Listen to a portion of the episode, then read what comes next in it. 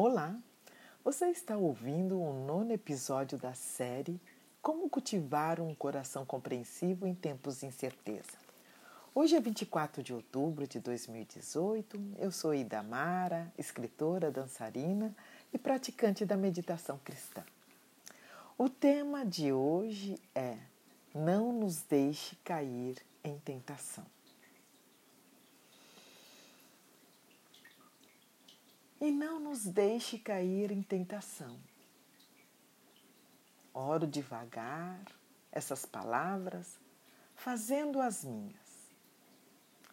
Não me deixes, Senhor. Não me deixes quando as paredes do tempo se tornam instáveis. E as palavras de hoje têm a dureza do pão amassado ontem. Não me deixes quando recuo, porque é difícil. Quando quase me inclino perante a idolatria do que é cômodo e vulgar. Não me deixes atravessar sozinha os baços corredores da incerteza ou perder-me no sentimento do cansaço e da desilusão. Não me deixes tombar na maledicência e no descrédito quanto à vida.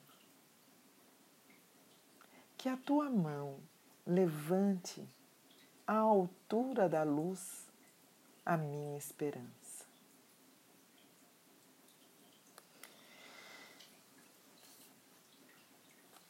Hoje será bem breve a nossa reflexão. E eu gostaria de apresentar para vocês alguns princípios para vocês escrever as, as preces, as suas preces, tá? Então, a primeira, o primeiro princípio, assim, né, quando você for, né, eu já tinha comentado de você escolher um lugar discreto, confortável, um de silêncio ou do que for mais próximo possível do silêncio. É, e o desejo de tornar a prática espiritual uma parte da sua vida. Tá? E então, na hora de escrever as preces, tenha em mente e no coração, primeiro, convidar o Espírito de Deus a entrar em toda situação o que significa pedir que o nível mais alto do pensamento, da direção e do desdobramento ocorram para todos os interessados. Segundo, pedir a Deus para eliminar de sua mente todos os pensamentos que não lhe dizem respeito. Terceiro, pedir que Deus lhe mostre o amor e a inocência dentro de todas as pessoas. Quarto, pedir que apenas os propósitos, os propósitos de Deus sejam realizados em toda situação. Quinto, ser sincera, ser humilde e ser séria. Isso dito, a nossa etapa agora é fazer o seguinte exercício. Esse é um exercício para escrita, tá? Vamos imaginar que Deus aparece à noite em sonhos e diz para você: Pede-me o que queres que eu te dê.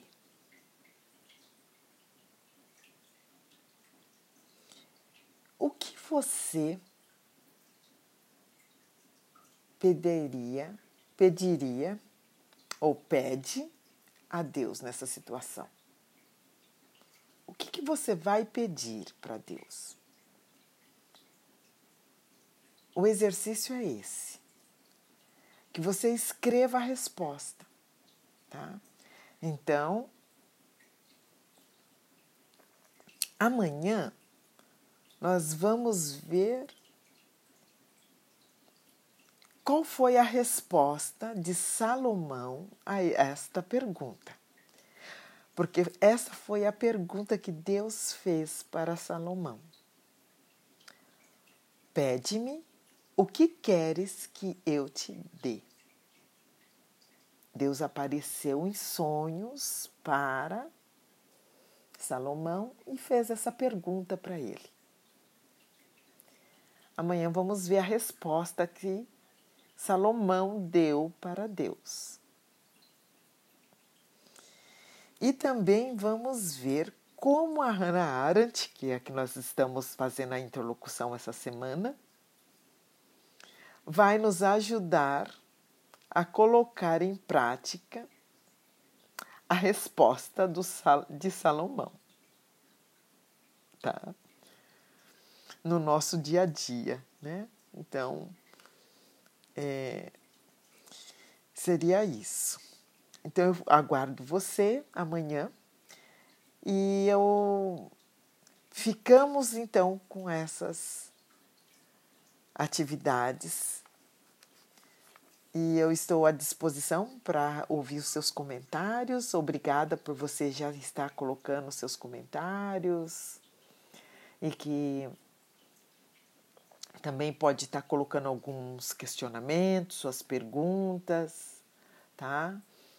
É, dúvidas, é, ideias, sugestões, para que a gente possa estar continuando nessa jornada de cultivar um coração compreensivo. A gente tem a tendência de querer que as coisas se respondam de uma maneira imediata. Mas para a gente chegar no coração que nós temos hoje, nós levamos um tempo. Então, para a gente cultivar um coração compreensivo, como escreveram, né? Na, lá não é é difícil, mas não é impossível. Né? Então, realmente, mas leva tempo. Então, a meditação, a prática contemplativa, está em silêncio, a escrita, a, né, a amorosidade consigo mesmo e a amorosidade com o outro vai nos ajudar nessa trilha, né? nessa jornada de cultivar um coração compreensivo. Então, até o próximo episódio e um grande abraço.